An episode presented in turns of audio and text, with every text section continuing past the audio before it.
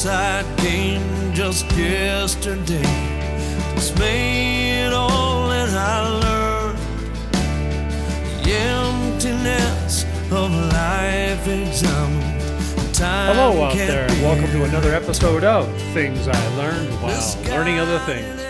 This is an attempt by me, Joe Morahan, and my brother JS to provide you with a series of interesting, informative, educational, and we hope enjoyable stories that will help you navigate through those high seas of life. Today we introduce in our podcast number 157, Memento number 7, The Arbitrariness of King Xerxes, Part 4. We return to our story. In early spring 480 BC, Xerxes had set out from Sardis in Lydia and had transversed his way without too much difficulty to the Hellespont separating Asia from Europe. And the world's largest army had assembled at Abydos for the crossing of the Dardanelles to Sestos, at which point the armed host of Xerxes would march north following the coastline into Thrace, westward through Macedonian lands before turning south into Thessaly, into northern and central Greece, before reaching his objective, s- southern Greece, where it was his intention to crush the southern cities of Greece, Sparta, and especially Athens. And as Xerxes and his incredible host and baggage train marched, one by one the cities before him surrendered, Medizing, as it were, uh, to avoid annihilation that was sure to follow, were the cities to refuse submission to the great King of Kings. Still, as the army made its way forward through their local lands, they would be eaten out of house and hold. In in advance of the king and the host's arrival, the king's advance team would have informed each of the city leaders as to the exact preparations expected of them and the needs to be met by the hosting community, such that the king's dinner requirements they would be properly satisfied and accommodated. And there was there was no debate to be had on satisfaction of the king's palate on any particular night. Table arrangements were such that the community need be prepared to serve food and drink sufficient for the king and his 15,000 generals and key advisory staff who would be joining him at the table each night for dinner. Whoa. And post dinner, local hosts would find that their possessions were wiped out silver and gold goblets, uh, candelabras, plates, anything of value gobbled up and stolen by the king's men as they ravaged the local population, you know, as would ravenous locust invasion sweep clean, devastate a territory, as if it were a scene from the Bible's Old Testament. And, and you can imagine how even a single night spent hosting, trying to accommodate the Persians, might leave local communities bereft, unfortunate enough to have had to have hosted and entertained the king for dinner. A 150 years later, having read and heard plenty about the ill will that's created by an army that passes through local communities, one can understand then why Alexander the Great was always, always in a great hurry to get his men through towns and villages and any communities they approached on their way to somewhere else. Memories of Xerxes pillaging, you know, locusts had survived across these lands for more than a century. And in anticipation of his march and the coordination of his army with his naval armada, Xerxes, years before, had, had sent his engineers north to Thrace and specifically to the Chalcidic coast to construct, with the help of thousands and thousands of slave laborers, a canal across the Mount Athos Peninsula so that his fleet would avoid sailing the treacherous, unforgiving seas in unpredictable weather off the rocky peninsular coast of the northern Aegean on their way to southern Greece. You know, even in even in the days of Herodotus, it was known that safe sailing time in the northern Aegean was restricted to about 50 days, you know, seven weeks or so prior to August 15th. And in the open seas before or beyond this, you know, kind of window of time, it was a dicey proposition to be out in the open seas. One sailed on the open seas only at one's own peril. And and locals had known this from time immemorial, and they did not sail except during this window of relative safety. And, and even then, ferocious winds from the northeast, uh, called the Meltemi, you know, emerged from out of clear blue skies without warning and produced seas that swallowed whole ships and pilots of the age. Or, you know, as with the unpredictable howling winds that came suddenly from the south, the, the Sirocco, um, with torrential rains with them, they drove unlucky vessels to their ruin um, and crew to their demise on the craggy, uh, rocky shorelines. So the entire Aegean region was subject to these deadly storms, and Xerxes knew this firsthand. In 492 BC, Darius's son in law, Mardonius, had nearly the entirety of his fleet on its way to cross the Greeks, sunk or destroyed on the rocks off Mount Athos when one of those ferocious Meltemi windstorms came crashing down on his unsuspecting fleet. And Xerxes was, was not about to run this risk again. That was for sure. He had another idea. And this was going to be a massive effort. But, you know, with an unlimited budget and sufficient slave labor, almost anything one can dream of can be built.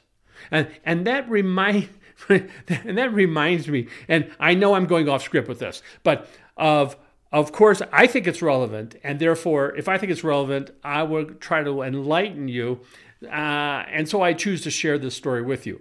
Um, in the first week of September in 2001, a week or so uh, by chance before 9 11. I was in Egypt and I had arranged for a local guide to show me around the Great Pyramid of Giza, the Sphinx, and, you know, amongst other ancient treasures in and around that can be found in and around Cairo. And weirdly, I think, as it turned out, my my my guide turned out to be a not unintelligent woman, but she wasn't Egyptian. She was a Palestinian that she informed me that she had seven brothers living in Michigan, five of whom were in prison at that particular moment, was of mild concern because, well, my thoughts, my, my thoughts really were, what were these guys up to? I think I think it's rare, you know, in any one family to find five of their seven male children to be in prison in any of our 50 United States but maybe that's just me.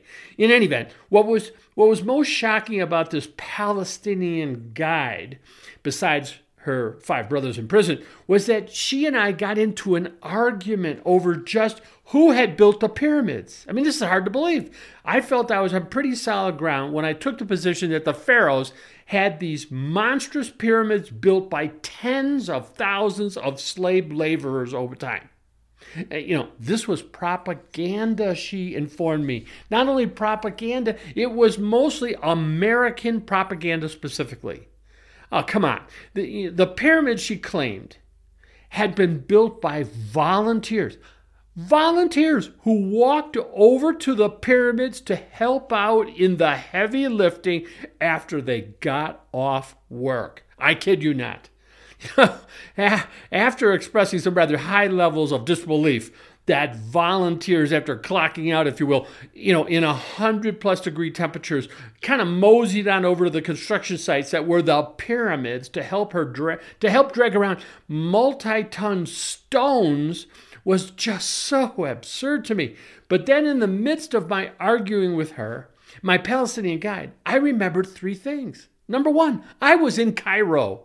Number two, she was a Palestinian guide. And number three, she had five brothers in Michigan. What was I doing? Just shut up. Volunteers, sure, no problem. Who knew? I just wanted to make this point about this part of the world, which is why I bring this up to you. So back to Xerxes.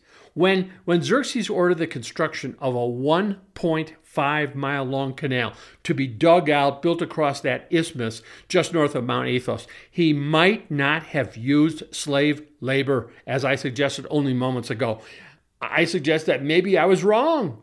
Having listened to my Palestinian guide, maybe Xerxes had sent advance teams up north to Thrace, Macedonia, to see if they might scrounge up sufficient volunteers in and around Thrace and Macedonia whom would be willing to trot over to the construction site after work to dig a canal for a couple of years as volunteers.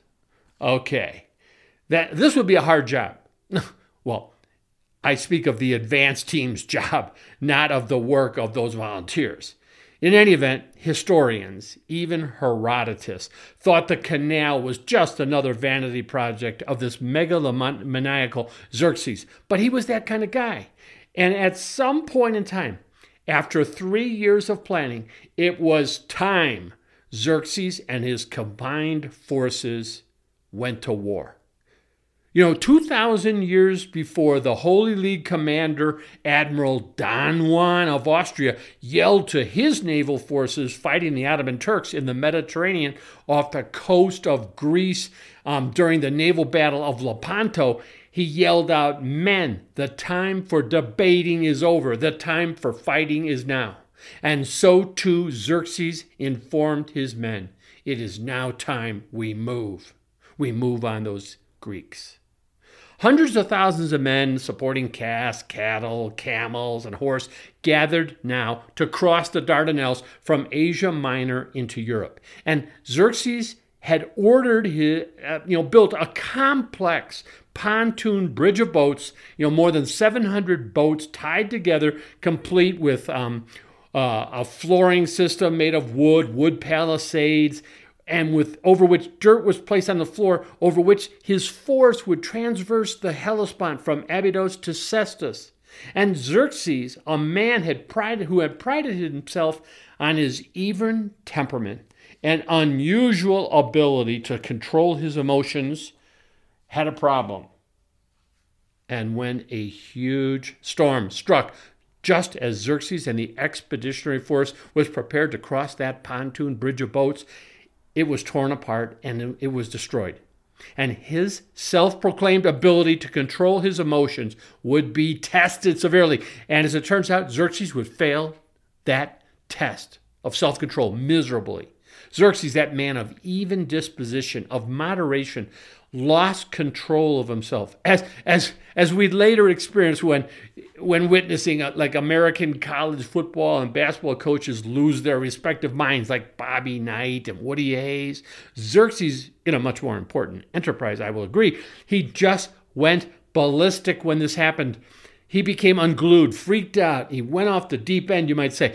This is never a good thing, especially in a military leader or a head of state. Think Adolf Hitler going nuts, spitting, saliva, and you get the picture. It does not build confidence in a leader's subordinates. In fact, it just does just does the opposite. It has the opposite effect.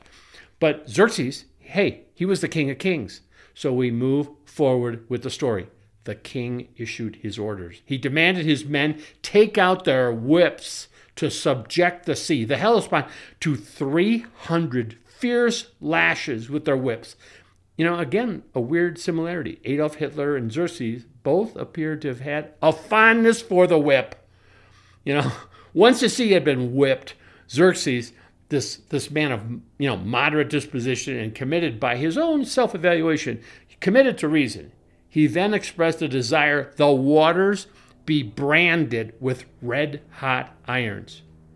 Now that nuttiness concluded he thought it would then be a very good idea to make a sacrifice to the gods. Okay.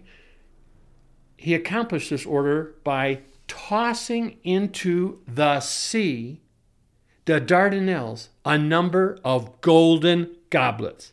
Now, I must say, it's unknown to me, maybe it's, it's unknown to all historians too. How many wine goblets were wasted by having them tossed into the water by a maddened king? But we should assume it was enough to help cool down the furious king. Well, at least a tad. But only a tad, as will become clear.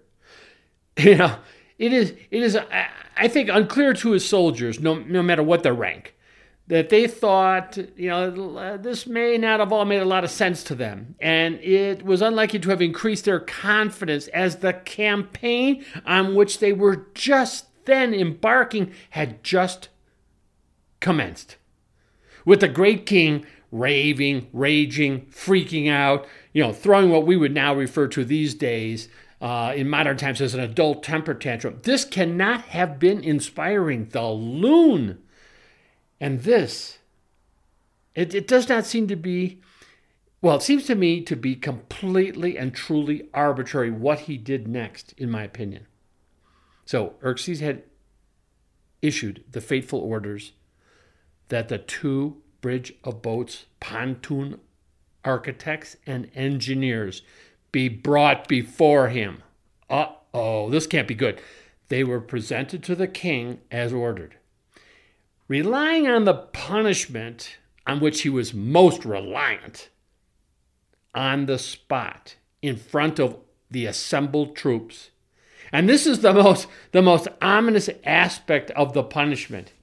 The order was given to lop off the heads of the architects and engineers, and it was carried out, this is scary, by the men whose function it was to carry out such orders. You see what I mean?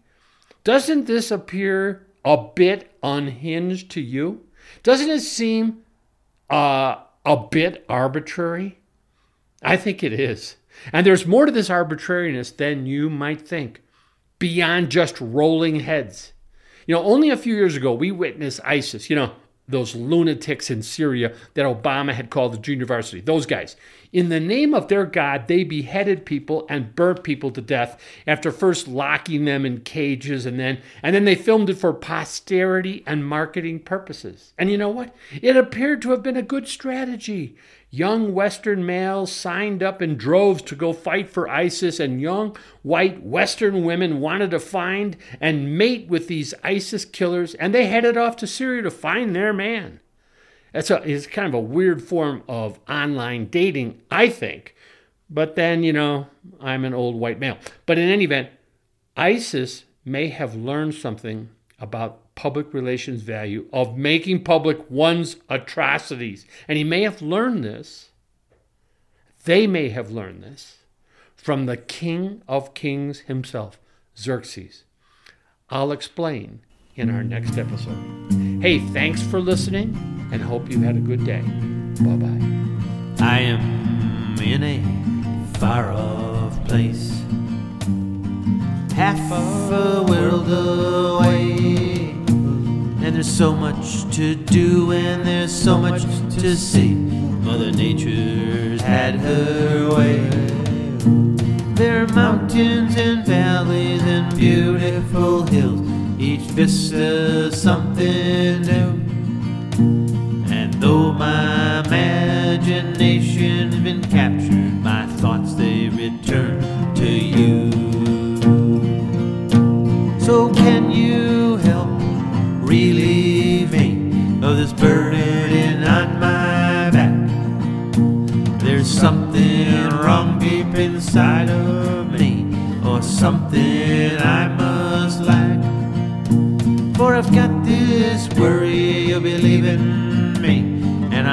and